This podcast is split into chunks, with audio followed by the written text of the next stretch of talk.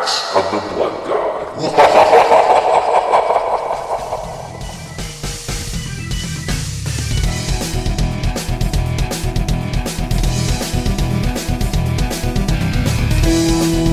Welcome to another episode of Axe of Blood God, USgamer's official RPG podcast. I'm your host, Kat Bailey, not here this week with Nadia Oxford. She is taking a week off uh, to recover. Please, everybody, wish her well. Hope everybody had a great holiday weekend. Um, I spent it playing Final Fantasy 15, which I will be talking about this week with our two special guests. First, we have returning guest from Polygon, Phil Kollar. Welcome back to the show, Phil. Thank you for having me. And also, um, I believe this is the first time he's been on the pod, but he was on Role Players Realm back in the day. Miguel Concepcion, who is a longtime Final Fantasy fan and a longtime journalist, brings lots of interesting perspectives, and also in Japan right now. Hi.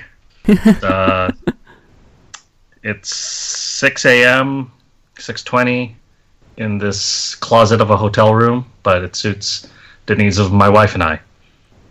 Are you in Tokyo or are you in Kyoto or somewhere We're in? Tokyo in the Taito district, so just adjacent Nice. to, to Akiba. Very cool.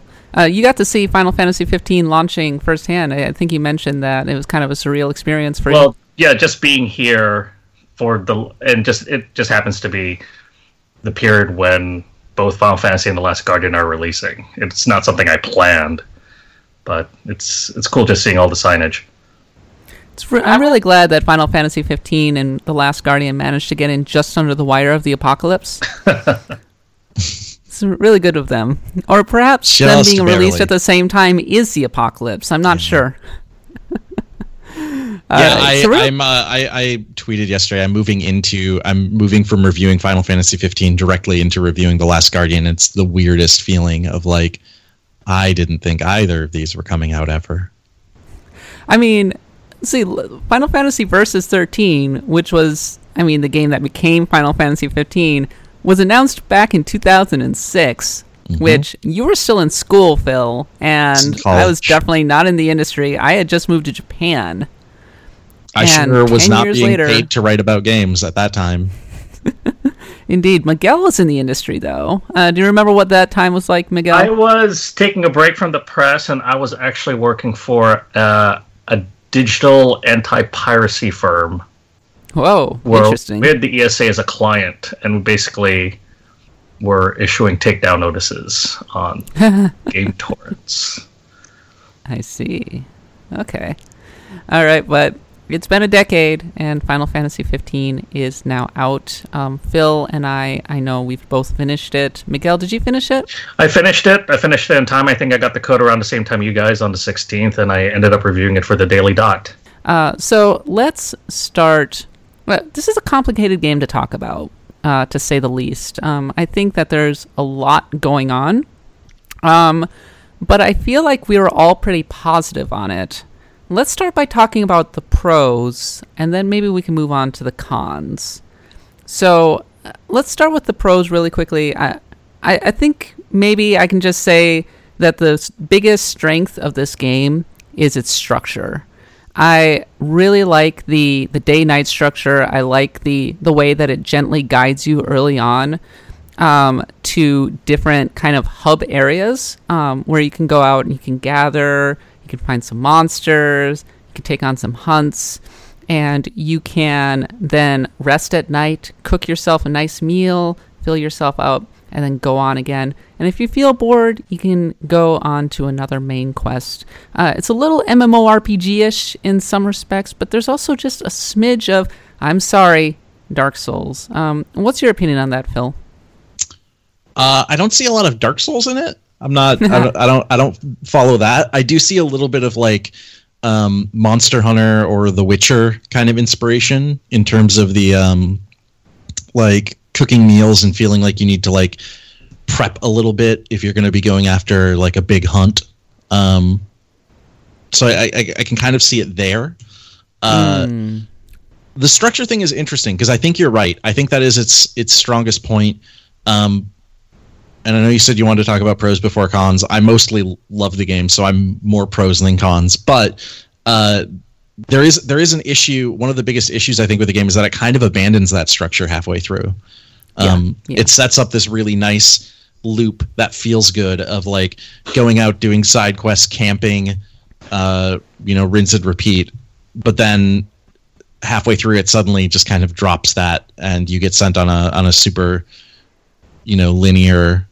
Uh, so initially, when they said like Tabata gave an interview saying that the game would go linear at some point, and I was like, well, yeah, I mean, there's always like a point of no return in open world games. That's not a big deal, but what he meant was that it would go linear at some point, and then it's like 15 hours of it being linear. So here's a few uh, points on that.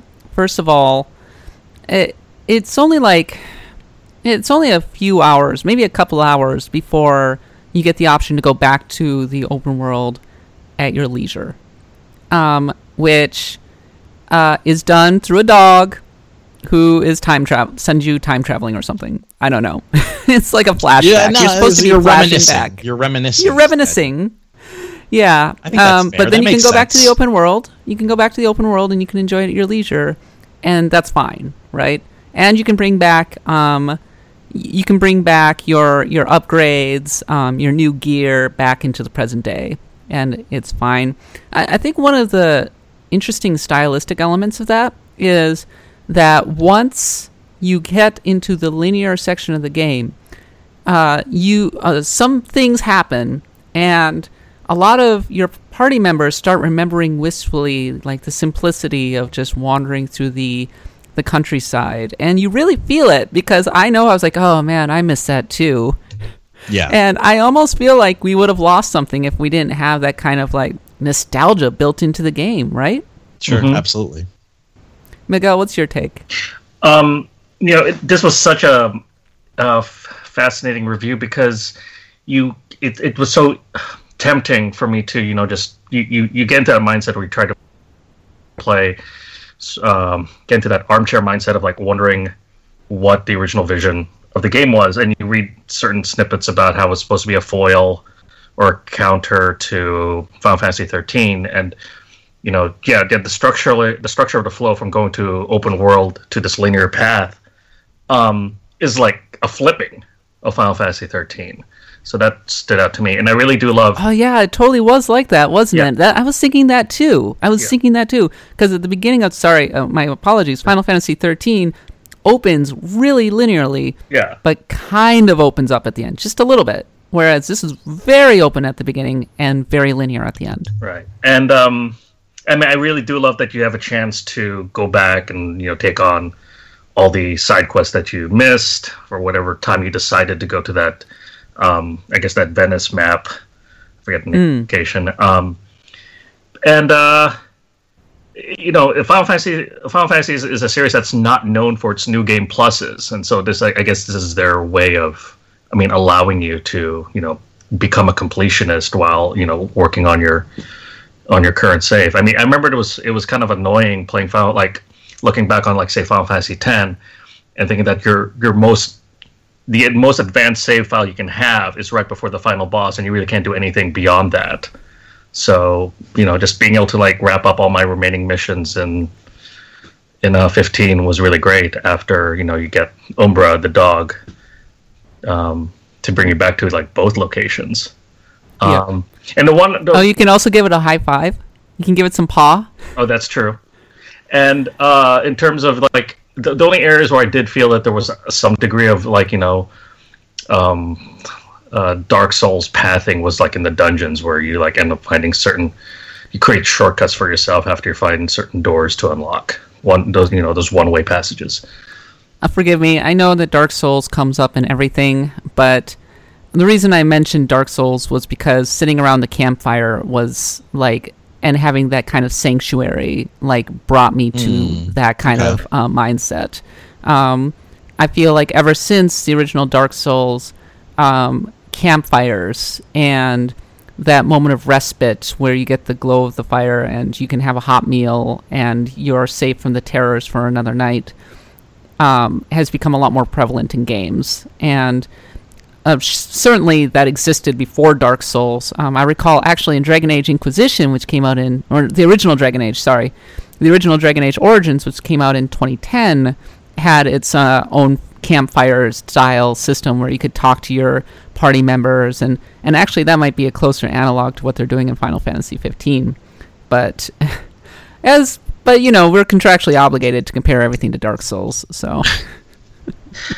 Um, just thinking about the campfires, um, it was interesting how much I was so caught up in just the different meals that Ignis Mm. had access to, where it was less about what potential stats I can get and more making sure that he at least tried and tried every dish that he knew, or trying every dish in the restaurants. it was really uh, it, it really added a lot of personality um, to the game because or and especially to the party members because you know when you would go and you would start a campfire uh, maybe Prompto would be like, "Oh man, we're gonna play King's Knight. Yeah, let's do this thing." And so they're like playing games on their mobile phone and kind of bonding that way. Or you would see that you, you you know that Ignis is a good cook because holy crap, the the meals that he's preparing over a campfire and he's like putting on the table just look amazing. Um, but then there are also little moments that I really like, where like Gladio or Ignis will pull um will pull Noctis out of bed and be like, "Yo, um, come help me with something." And you can see that they're trying to like make him grow up a little bit because frankly Noctis is a little bit of a brat. And, and I think these are all very important aspects in building up kind of the bond with the group, which kind of leads me to the next pro that I'm going to throw out. I think the bond between the group is surprisingly genuine and it works really well. What Yeah. do you think, Phil? No, it's hundred percent. It is. Uh, I think what I said in my review, and I, I think I stand by that, is these might not be like my favorite Final Fantasy characters ever, but I think they end up being some of the most well-rounded. The four that is the four characters in your main party. Um, They end up being some of the most well-rounded characters in Final Fantasy history, just because the game is so focused on spending time with them. You just hang out with them and talk to them and get to know them and you know get to see them like just uh, bantering back and forth as you're driving through the countryside um, and it all feels like for for a game for a series and even a game that can be very melodramatic and goofy in its writing um, it all feels very genuine as you said. It all feels right. Which is um and and it develops that relationship as the game goes on uh, not just noctis but the way everybody reacts to noctis. And i think that there is a definite turning point around the mid part of the game um, that has a really kind of a pretty big impact on the group and th- there's a really phenomenal dungeon which on the one hand is really annoying, but on the other hand, like you really feel the group dynamics and how they've been affected um, at that time. And I, I thought that that was just a great touch, or it was a great decision by the people who were writing the story. It really kind of built up these characters in a way that I was not expecting. I was expecting something a lot more superficial, I guess. Yeah, I think there's also something to be said. I think one of the the criticisms that the game had, you know, throughout its uh, development history, as we saw more and more of it, um, was that it was a party of all dudes, um, which I think is totally fair. I think there's a lot to be said about that, um, but I think it's also important to note that uh, the way that this game handles male friendship is so different from the way most games do it. Um, Yes. You know, obviously there are a lot of games that had that have themes about a bond between t- guys, um, like war games and stuff. But in this game, it's it's so much more gentle and loving. Like it's it's very you can you can you get the sense that these this group of friends genuinely love each other, um, and that that's not a big deal. It doesn't feel like uh, you know macho male posturing. uh, you'll forgive me. I, I feel like there's a. Um, it feels very Japanese in the relationships and the themes that are going on in this game. Um, particularly, uh, so Noctis is a character who is overwhelmed by duty and destiny and the what he has to do. but he's still a teenager. He's still a kid in a lot of respects. He still acts like a kid, and the way that the and his journey like toward kind of embracing that is uh, kind of helped along by his various friends. So Gladio kind of becomes the sort of the stern father figure, actually. Uh, the one who kind of smacks him upside the head and tells him to stop whining so much, which I think a lot of people playing this game would really appreciate. Uh, and Ignis is, I don't know, he's kind of the uber competent guy, really good at cooking and stuff. And Prompto is the annoying little brother who's like a chew, uh, a little chihuahua uh, nipping at your feet. But um, I, I think especially the kind of sulky teenager rising to try and meet the call of duty, pardon, pardon that term, um, is a very common trope in anime in particular. But I think it's carried off fairly well in Final Fantasy 15. Uh, Miguel, what do you think? Um, well, first of all, I, I can't remember the last time there was a JRPG where all the like the main cast was already like complete when you started the Hmm. game. Um, and and you know by that you're you're sort of saving uh, the player from you know time with sort of like any kind of like origin stories of like how they originally meet. So I thought that was very interesting. Uh, the, you know, I mean, I think there was one review that uses the term how the world feels lived in. Um, in a way, you could almost say that this relation, these relationships, were already like sort of like lived in. You could definitely tell. I mean, they made allusions to having known each other since childhood, and you could definitely feel that. Um, and talking, I mean, and, and your point about their personalities, um, I love that their personalities are so fleshed out that I like the the the compulsion of me to sort of like categorize them as if they were like specific they were filling specific specific roles of a boy band or whatnot i didn't even have that like compulsion to even like um figure out what each person's role was. I just they just seemed so very well blended um from my perspective And so pretty. Oh my god. yeah They were like just straight out of a fashion catalog wearing their their leather with their perfect hair And out yeah- in the wilderness. I, I thought about the game yesterday because I ended up we ended up at the Harajuku district and we passed by a Vivienne Westwood shop. Oh my god. Uh, was it like one of the bags that they were carrying or something else? I forget. Well, they were obviously Everything uh, is so branded in that game. I think one of my favorite lines from the whole game is uh it's pretty early on, but you're you get sent to this like ice cave and you're exploring yes. this ice cavern and you're you're working through it. You know, all the characters are talking about how much they're freezing. And then at some point, um, in just like the the random dialogue that's going on as I'm working through, um, Prompto says, "Noctis, your the tips of your hair froze. They're frosted over." And Noctis is like, "Really? How do they look?" And it was just such a good like, "Yep, of course, these guys would. Yes, this totally makes sense to me." But yeah, I mean, thinking about the dialogue, I mean, uh, obviously when you're when you're just like, um, when I was playing the like my side quest versus the main quest, I was sort of maintaining like a five to one ratio. But when you're doing that, obviously you're going to have some repetition, which you could kind of obviously forgive. But um, one of the things I really appreciated about the dialogue is something that was that reminded me of um, how they wrote uh, Nathan Drake's dialogue really well in the Uncharted series, where when you're he reacts to certain things like a split second before you're reacting reacting the same way when you're um, feeling like tired and frustrated about you know this drawn out fight. Uh, it, it was really I thought it was just really cool just hearing the Noctis's party like you know expressing a certain frustration about you getting lost in a dungeon and just like wanting to get out of there. Um, and just sort of like projecting the same feelings that I was feeling. Yeah, uh, talking about that ice cavern. Just the fact that they were freezing and like shivering and like clearly were not dressed for the occasion, like really jumped out at me because so often you're playing an RPG and you're like, Jesus, they're wearing like these ridiculous clothes and like a top of a mountain. Wasn't it in Final Fantasy X where they're like wearing no survival gear, but they're like definitely in a mountain range and it's snowing and everything, and. Lulu walks around in that beautiful dress of hers, like seemingly completely unaffected.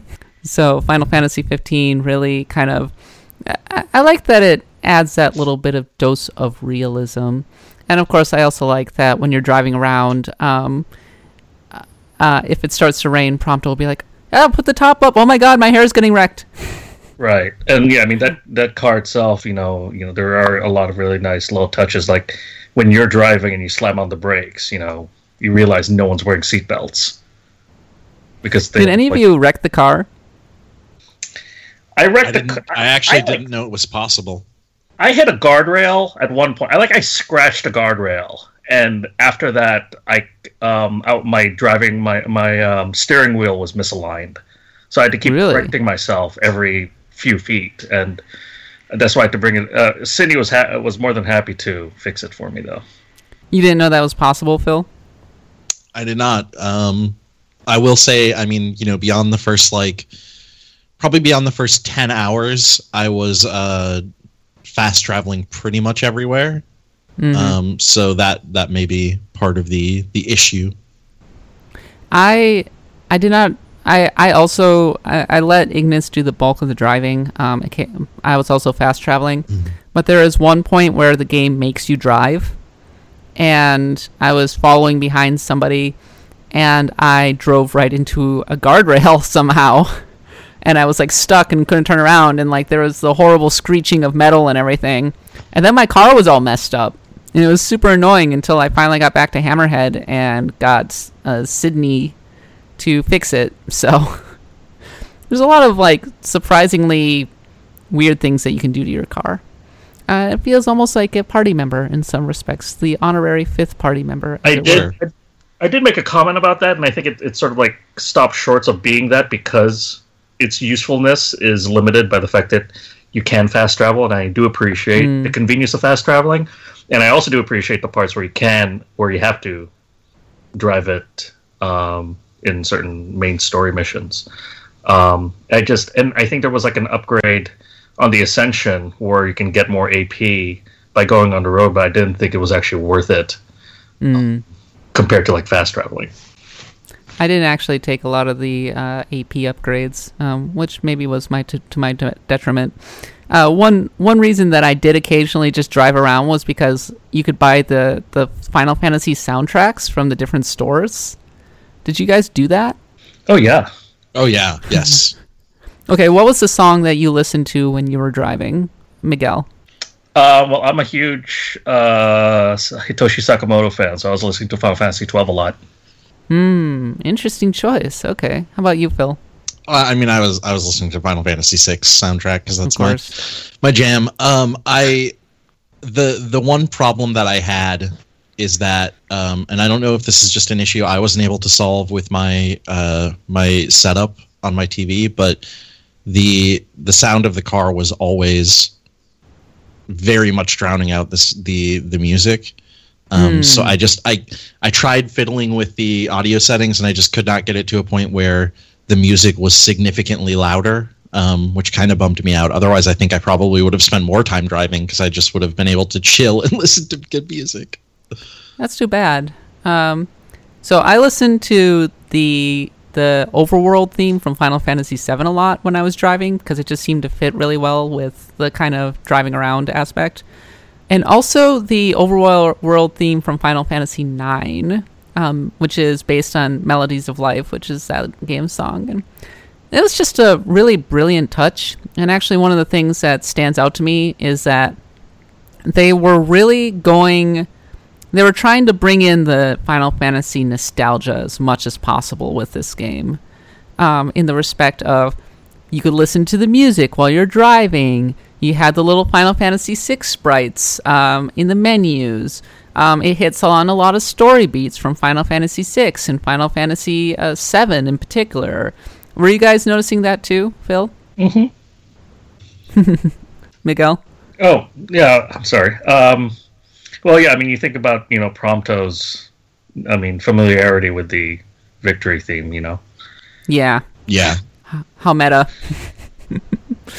um, Phil, what was a pro for you? A pro. Just any pro in the game? Yes, a good, uh, a pro, a, a good aspect of the game that jumped out at you. Well, I do. I do want to talk about combat, and I know, uh, Kat, I read your review, and I think you were a little bit more lukewarm on the combat than me. Um, so I would So definitely like like, to get into that. Uh, yeah, I do. Um, I don't Ah. think I don't think it's like great by any means. I don't think it's like the best Final Fantasy combat has ever been or anything like that. But I was surprised um, when I initially played the game. Um, you know, when I, I think I had a preview build like two or three months ago, um, and I struggled a lot with the combat. It just didn't feel right to me. It felt very floaty and weird. Um, but after spending time with it in the preview build and then spending time with it in this final build, um, I I really it clicked for me at some point, and I really started to enjoy it. I started to enjoy the the speed of switching weapons, um, the the sort of strategy of when to back off from a fight, when to warp strike back in, um, and of trying to figure out how to, you know, chain together the link strikes and get your get your party members to help you out. Essentially, um, it really grew on me a lot. Okay, I can I can definitely see that. Um, one of the things I did like about the combat actually was that as time goes on, um, it for me it became kind of like a matter of finishing a fight as attractively and efficiently as possible. And Final Fantasy 15 definitely lets you do that. Uh, it is definitely not. Um, it is definitely not just plain old hack and slash, which is what I think might have been something you would have expected, given that Final Fantasy 15 was based on a game that was kind of like Kingdom Hearts. Yeah. it, it it's hard to describe honestly. If you're if you're not familiar with it you have your four party members and they are controlled by the AI and they kind of do their own thing. You can tell you can give them commands and they will jump in and like slash away um, like do a group attack or they will like um, hit them with a piercing bullet that will like lower their defense or something. And you can also attack them from like behind and that will get a link strike going. And that can cause a lot of damage. And if you can make them vulnerable you can get a death blow going which will bring all of everybody together and like do a ton of damage. And so it's much more tactical than you would really expect. And when it's really going it feels amazing uh, when you're chaining together those skill links, as you were saying. Where I kind of part ways with the combat is how it's just too forgiving, in my opinion. Uh, I only die. I only got one game over, and that was toward that was like the second to last boss battle of the game. Um, and it was really just a matter of do I have enough potions? Do yes, I have enough potions. Okay, then I'm going to win. And even when I was kind of like muddling along or struggling against a boss, I always knew that I was going to beat them, and it took away a lot of the tension. So it's interesting. Uh, did you play the preview build from a few months back? I did not. That was Jeremy.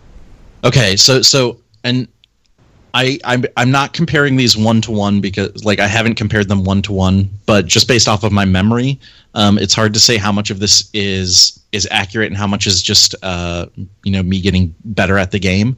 But I do feel like in the earlier build, the game was significantly harder. Um, my my suspicion, and again, this is all like just me guessing, but but my suspicion is that uh, Square Enix erred on the side of making the game easy enough that anyone could complete it, even if they're not very good at action games, versus making it really, really challenging. Um, I think where it can be a lot more challenging is in some of the side content. Um, and and certainly in the game, like it was side quests and stuff where I was getting, I was having, um, I was having to think a lot more. I guess is the way to put it. Um, Yeah, I was reading your uh, your. I was reading some of your content about um, some of the post game quests and how uh, somebody like who somehow got to the very final uh, post game boss, uh, like the strategies they were using to take it out. Um, I found uh, pretty interesting actually, and it sounds like that is not a that is not a battle you can just sleep through, right? Uh, so uh, certainly, I think that they do have some hard battles, and I totally agree with you that they were going that they were erring on the side of the casual to make sure that everybody could finish the game. Yeah. I wrestled a lot with I, I just wrestled a lot with the combat because I just it felt too trivial uh, Well, to and- me in a lot of respects. and I will say, um, you know, despite liking the combat more than you, it certainly has some issues. Um, one of the biggest problems is that the camera is terrible. Yeah, Um, it's really yeah, bad, especially in like big group battles. Oh my god! Big group battles, it's a mess. And in particular, um, you know, when you're in like the wide open desert plains, it's not so bad. Um, Mm-hmm. But but when you're in like a forested area where the camera can get caught behind trees, or when you're in like a smaller hallway trying to fight, um, it's just a mess. It's really really hard. Um, and and that's very frustrating. And I think the other big issue for me, uh, the big strategic shortcoming, is that uh, and and this might just be related to how easy it all is, but I think there's other reasons as well. Um, I never really felt like I had to use magic. Um, the magic system I almost completely ignored Wow, really? Okay. because I, I think the biggest, honestly, the biggest part of it was magic is very powerful in the game. It does a lot of damage to enemies, but it's uh, it's an area. All of the magic spells are area of effect, um, and it's so hard to to make sure that your party members aren't going to get caught by like you tossing a giant fireball or whatever. Which I did all the time. Uh, Yeah, I I, mean, you started. Prompto on fire so many times. Well, you wanted to burn down Prompto. That's been your position Aw. forever. I like Prompto. He's all right. Um, or electrocuting him, or uh, freezing him, because it's only ice, fire, and uh, lightning until you get one item that also like tosses in a couple more spells. But uh, the magic is definitely the well. I would say some people might say limited. Um, I might say streamlined.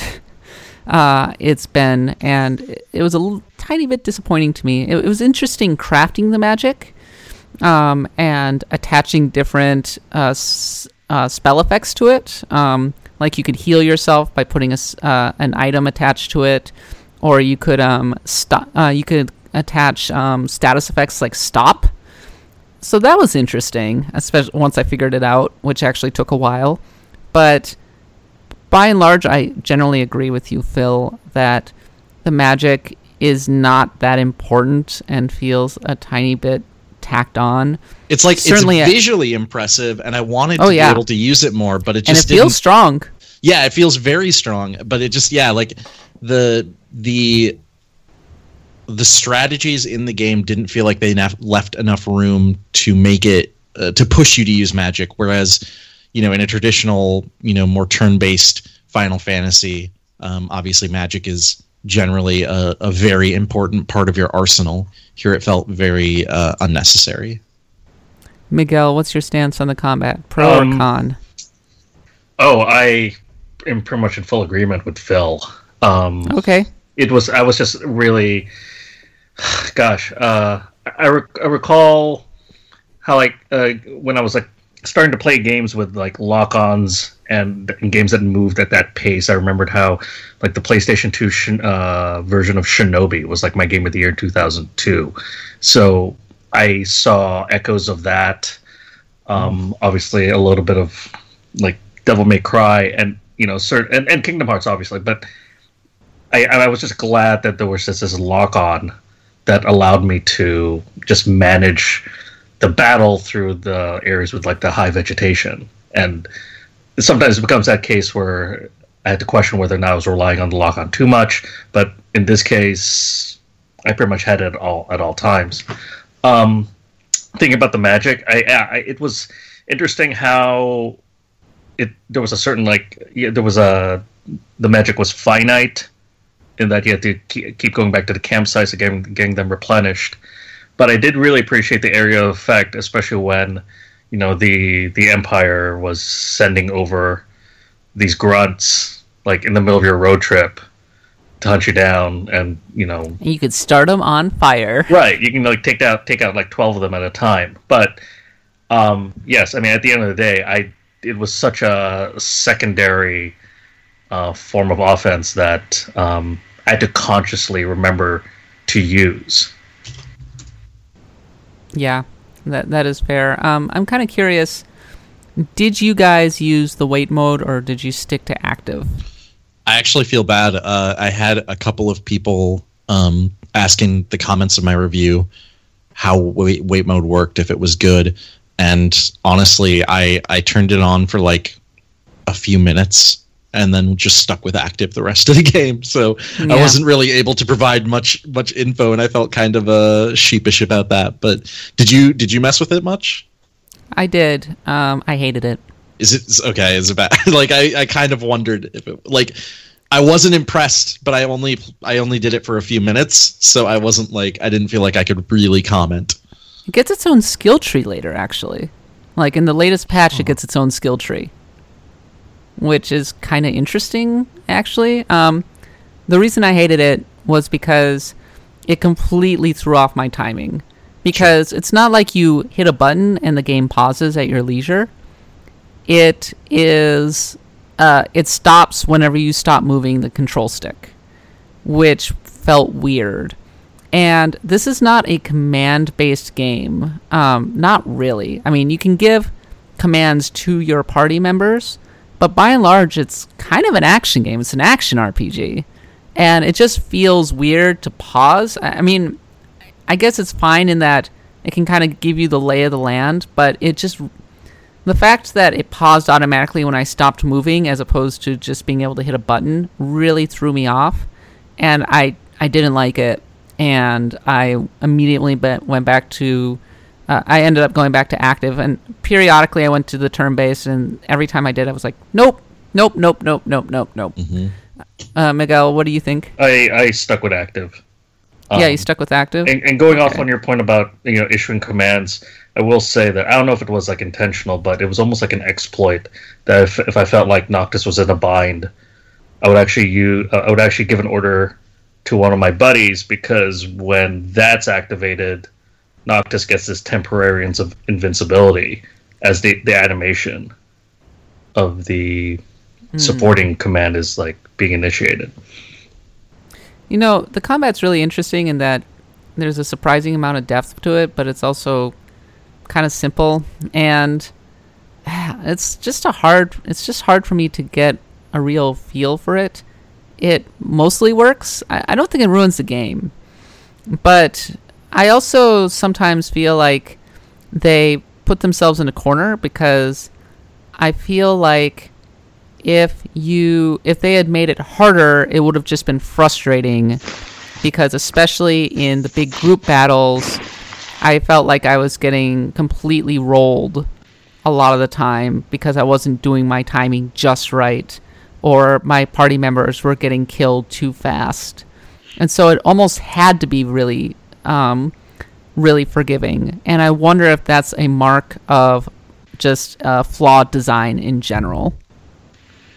Well, it was it was interesting how uh, I was trying to use the the levels of the hunts and just the monsters in general to see whether or not I was qualified to take on some of them, and I felt like for the most part it was pretty much in sync. Though I forget how you pronounce those um, those cat-like creatures with the large whiskers, Coeurls. Oh right, yeah. I don't I don't know how you pronounce it, but on, I know what you're talking about. I was like I I was like ten levels above them, but they still kicked my ass because they heal each other. On the other end of the spectrum, there was uh, one of like the last chapters has, uh, or I think the last chapter actually has these optional enemies you can like totally run by. But I figured on, oh heck, why don't I see what happens? And they were like twenty levels above me, and uh, I was still able to beat them. Mm-hmm. Mm-hmm. Um, yeah, I had I had at least one hunt where I beat a monster that was a good ten levels be- uh, uh, uh, bigger than my party or higher level than my party. Um, but there was also an instance where I was fighting a boss, and that boss was really unforgiving, and that was the one that actually killed me. And I had to definitely develop a strategy to kill him Was it the, uh, which consisted of what was, Was- it? Who? the Titan? Oh no, this was like at the end of the game. Okay, The Titan is like Asura's Wrath. Like that was basically a quick time event. right. and that wasn't actually a boss battle. Okay. Um, and in fact, there are a bunch of these game uh, battles that are basically like quick time events. So, no, this is the second. This is like the second to last boss, and he his strikes were so powerful that he was killing my party too fast for me to heal them, and so I was having to do warp points, and basically I was just warping around the room. I would like warp up, um, and then do a warp strike, and then warp up, warp strike, warp up, warp strike. and I was eventually able to wear him down and kill him. And I felt actually pretty dissatisfied by that because I was like, oh, what the hell did I just do? It's like my party members were totally not up to snuff because they couldn't get out of the way in time. That was like not the most fun way to kill a boss. It felt slightly exploitive. And uh, uh, I don't know. It, it feels flawed to me. And it doesn't ruin the game, but I definitely had some real caveats with that, some real problems with that bo- that combat system, and I had to chew on it a long time to think, does it ruin the game? I don't know. Is this essentially a walking simulator? Or is this like a, a visual novel? Is it like a quick time event game? Uh, does it really play itself? And at the end, I kind of concluded that no, there's still enough game and there's enough strategy and there's enough interesting tactics that I didn't hate it. And certainly when I was fighting, I wasn't bored. Uh, this game is hard to get a read on. Let's put it that way. It's a very weird game. I mean, it's It like across in, in every way. It is a very weird game, and that's something that I appreciated about it. Something I love about it. But I also think it means that there's going to be a lot of a lot of discussions to be had about this game. I think like it's very much going to be a game that people are going to continue having really interesting ideas uh, and things to say about it for a long time to come, both positive and negative. I was stunned when it got such like positive reviews from a lot of mainstream outlets because I was like, this game is so weird. People aren't going to know what to do with it. People are going to hate the combat. This game is going to get killed. And I thought I was going to be the most positive on it. And to my like real shock, like I was actually maybe a little bit on the lower end of the spectrum. Uh, this, something about this game works. it works, right? Yeah. Uh, I played it like all week nonstop and all the way through the holiday weekend. and Finished about 35 hours uh, playing relatively normally. And I never got bored. And maybe that's like a low bar to clear, but I get bored playing quite plenty of games. Um, just, I was engaged all of the time. The only time that I was like legitimately like, I am not enjoying this was the second to last dungeon. I really hated that dungeon. I hated it too. Was It was Oh, that God. was that this weird stealth thing? yes. Yes. yeah. That's the one. Yeah, Just- no, I I mentioned this in my review as well. I I really like that the game takes chances and tries to like mess around with genre some, but there are definitely case some cases where it works out better than others and the weird like stealth pseudo horror thing in that dungeon again trying not to spoil anything but it's it's weird and doesn't work well Yes. Um, speaking of kind of the story, did you guys like the villains? Because I kind of like the villains. Uh, I really, I I, it was okay. really, I really loved the main villain. I thought the main villain is great.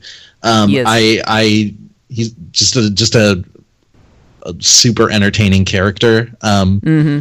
I do think that the Niflheim Empire in general, um, that that's one of the plot elements that I feel like they kind of dropped the ball on because there are a bunch of different characters on that side of the conflict who are introduced and sort of built up over the first half, And, then in of the, interesting. and then in the second half they either drop them entirely or just give them they give them these conclusions that felt to me very rushed.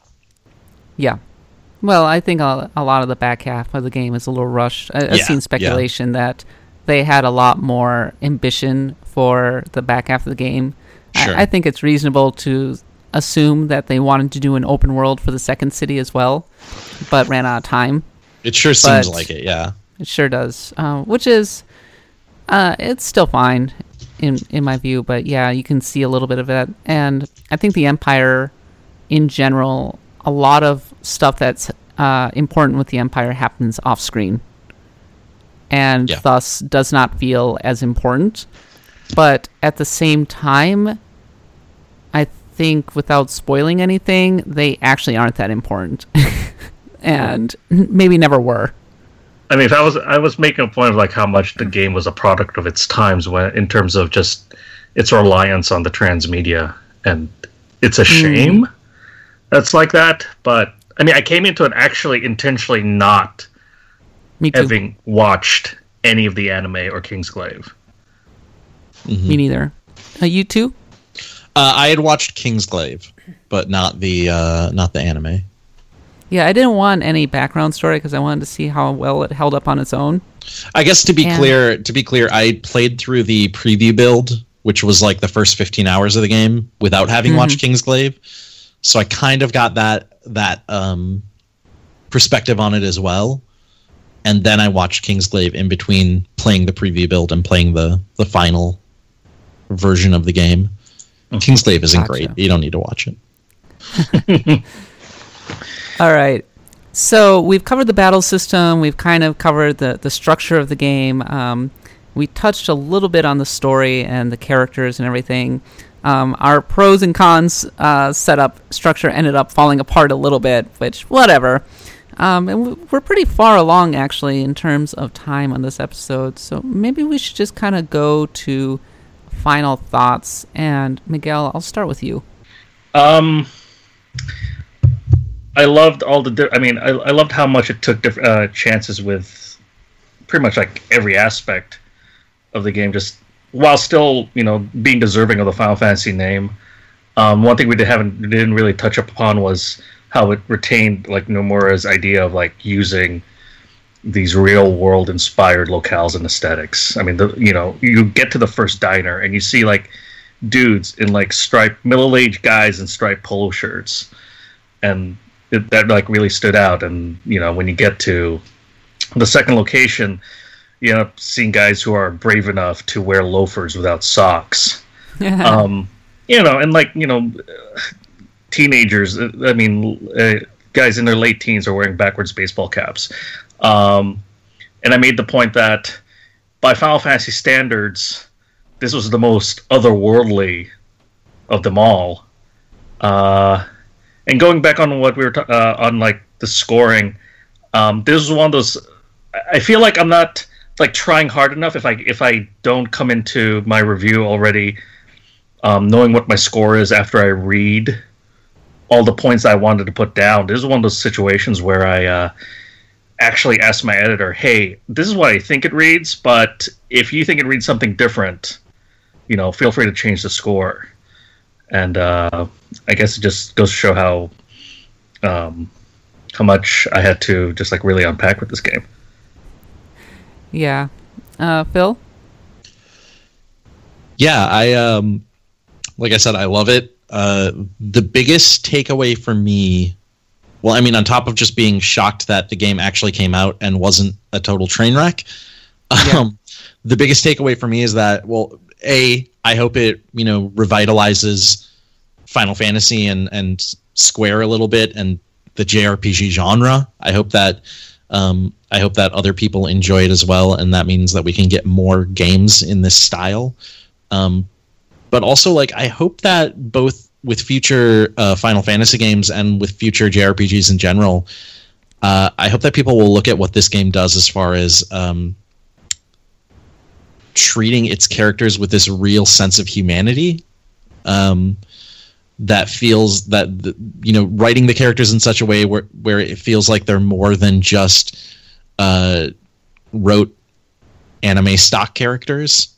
Um, they certainly start off kind of feeling that way, but I, I think it develops well beyond that really quickly. Um, and even a lot of the JRPGs I love uh, really struggle with that. Um, they they really struggle with making their characters seem human. Uh, so I hope that that's something that uh, future JRPGs can do more of.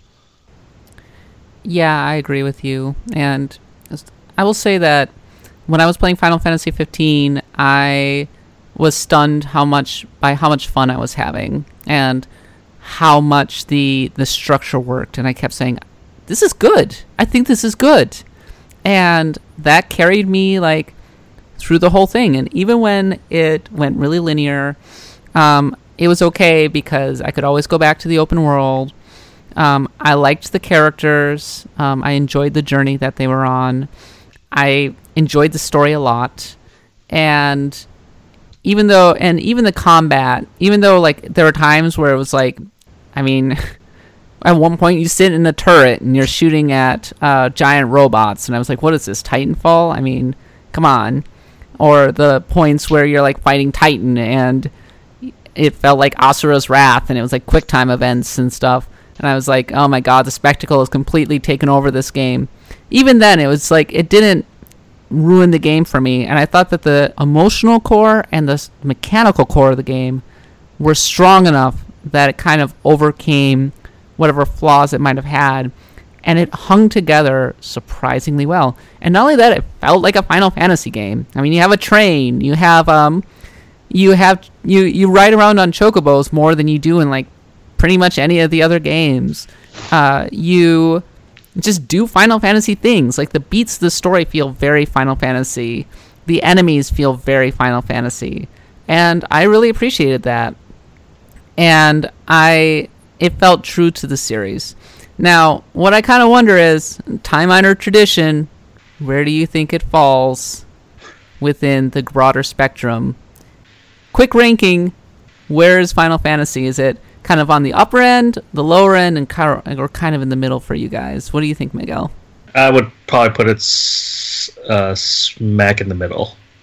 Okay. I think. Yeah. I, I think I'll Me probably too. let my thoughts do, but I have a. I- I'll probably. Pre- if my thoughts do change, it might end up like going up a little bit after. Um, after I maybe like complete. I mean, complete all the side missions.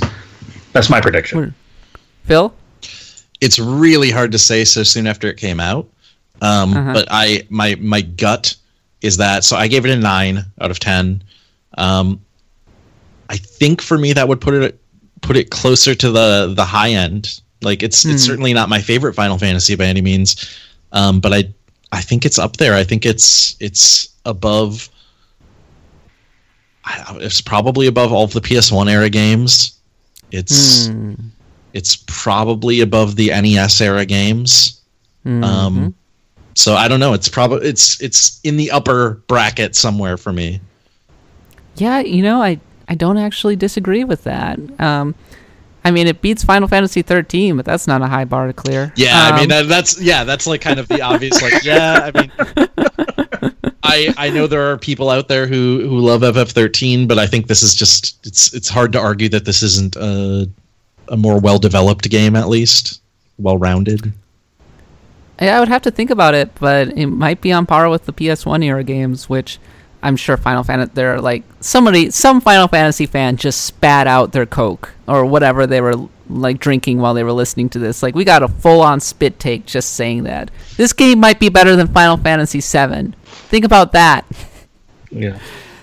but I, I think that it's just different. It feels fresh. It feels good. It was a great, interesting take on the open world, and it worked. And oh my God, Hajime Tabata, I bow to you. You are a miracle worker. You and your team. You took a just this project that was left for dead by the side of the road by everybody, and you revitalized it. I feel like that's the the thing in Square Enix now is you have uh, Tabata doing this with Final Fantasy 15, and you have um, oh god, I'm forgetting his name for uh, Final Fantasy 14, who rescued it. Uh, but yeah, it's just like you've got these this you know generation of designers at Square Enix who are like looking around and like, all right, if nobody else is going to step up, I'm gonna I'm just gonna jump in and fix this, I guess. what I think he deserves a chance to do a Final Fantasy like from scratch, like from the ground up with his own 100%. vision. On one, I would love to see that. and I, I hope All he gets the chance. Absolutely. I hope it doesn't All take right. ten years to come out. I don't think it will. This guy's like a machine. yeah, Like, no, got you're the- you're hundred percent right. Like he's if they if they let him build it from the ground up and don't mess with it, I think you're right. That Final Fantasy VII uh, remake, though, never coming out, never happening. well, I think that's going to come out because it's not Square Enix working on it. Oh, Oh, jeez. I was Nomura's working on it. I'm I, okay. They Ah. outsourced it. They outsourced it. That's true. No, That's true. Nomura's name is on it. I'll give you that. I'll hand you that. Is that is CyberConnect true. 2 still the primary studio? I believe last I heard, and and maybe I'm completely wrong, but last I heard, that game is primarily being made by CyberConnect 2. Yeah. Okay. All right, Phil. We can find you on Polygon as always. Um, do you have anything to promote besides your Final Fantasy 15 review, which everybody should go read? Um, gosh, what can I what can I say? Uh, I've put up a bunch of other Final Fantasy stuff, um, including yeah, you mentioned there was a sort of a look at the um, this end game boss battle post post uh, end game boss battle. That got mentioned in the Conan thing, where they were Yeah, like, it "Yeah, was- it takes like 72 hours to beat." Supposedly 72 hours. I I did some digging into that. It's, it doesn't take 72 hours. Um, No. and and also on how to unlock the flying car. So if you want to take the Regalia type F and make it fly, um, so you can find those posts on Polygon. Um, you can find my Last Guardian review on Polygon next week, and uh, I'll have some videos on YouTube.com/slash Polygon of the new Hearthstone expansion. That's not an RPG or a console game, but if you care about that, there you go. End times, my friend. End times. Miguel, where can we find you? Uh, the last of my most of my reviews have been on GameSpot, but um, my review of Final Fantasy 15 is on the Daily Dot. I reviewed a number of holiday releases there as well, including Watch Dogs 2 and gosh, I I I already have like vacation on the brain so much. This is like day three of the vacation. I don't really have any other work to promote. Um, and I'll take that as a good thing from where I am right now. All right. Enjoy Japan, Miguel, Phil, and I'll talk to you later. And let's keep going. Thanks for having me on.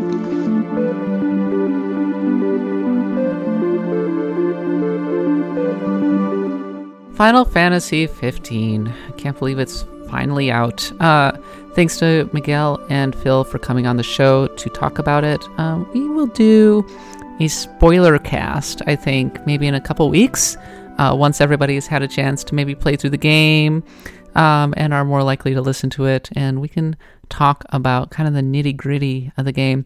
We didn't even mention the damn photos, which, oh my god, the photos one of my favorite things about the game. It's such a great idea to have the game automatically take pictures that kind of highlight your journey. It's really great.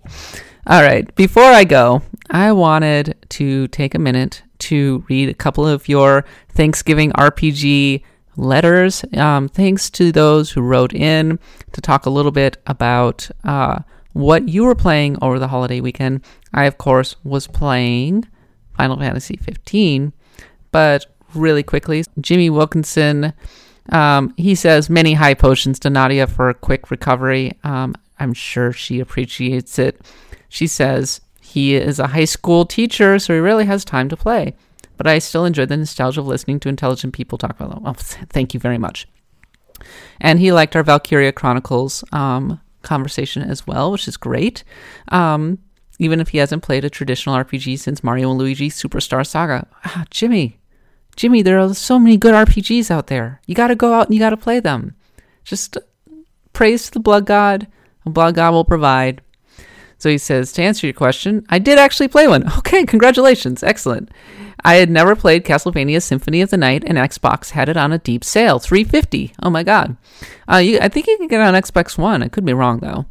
After having heard ja- Jeremy wax poetic about the game numerous times, I thought perhaps what better time to play this than on Black Friday. So I played through most of it. Terrific game. Also, I'm still working my way through uh, Fire Emblem Birthright. So that's an RPG too. There you go. I played through the GBA ones as a kid, so coming back into Awakening earlier this year and now playing Birthright was a massive jump. I am in love with how detailed the sprite work with is. Come to think of it, same for Symphony of the Night. The game systems are even more addicting than those original games. Anyway, all the best, and I hope you all come back more about some RPG history. Maybe sometime it would be interesting to hear you discuss what your RPG dream team would be. Imagine you could pick characters from any RPG. Define that as you will. Who would you pick for your party? What are some different parties you might toy with? How might characters interact? Just a thought. All the best, Jimmy or Strawberry Jams. Jimmy, thanks so much for writing in. And, you know, that's actually a really good idea. Uh, you should send me an email at kat.bailey at usgamer.net or send me a tweet at the underscore katbot or contact me on the site by sending me a, D-mail, a DM at kat.bailey. Tell me what your RPG dream team would be. Would you want to say pair Cloud with, I don't know, uh, just throw people in there. um, uh, and as long as they're from an RPG, uh, the the Dragonborn from Skyrim, I don't know. Um, God knows we these mashup games are quite popular these days, and Square Enix has done a mashup game of their own, uh, a time or two of their own with Final Fantasy. So, put together your RPG Dream Team and send them into the show, and I will read them. Um, barring that, uh, just let me know what you've been playing. Uh, if you have any comments on the show, if you want to share your own thoughts or anything like that, or you have an RPG pitched for me, send them to kat.bailey at usgamer.net. Blood God is, of course, an, I, an RPG podcast from USgamer. You can find us on iTunes, Stitcher, or wherever podcasts are sold. Follow USgamer on Twitter, on YouTube, on Facebook, and all of our social media channels. Uh, we are kind of winding down for the year, but we still got plenty to talk about on the site. We're going to be doing our end of the year games pretty soon, um, all of our rewards and all of that. And of course, we've got a Last Guardian review, which Jeremy is working on right now. Uh, thanks to everybody who passed along, along nice thoughts to Nadia. She will be back next week, and we will be discussing plenty of stuff. We always have seem to have something to discuss, the two of us. In any case, I've been Kat Bailey. Thanks to Miguel and Phil for coming on the show. And until next time, we'll see you again. Happy adventuring.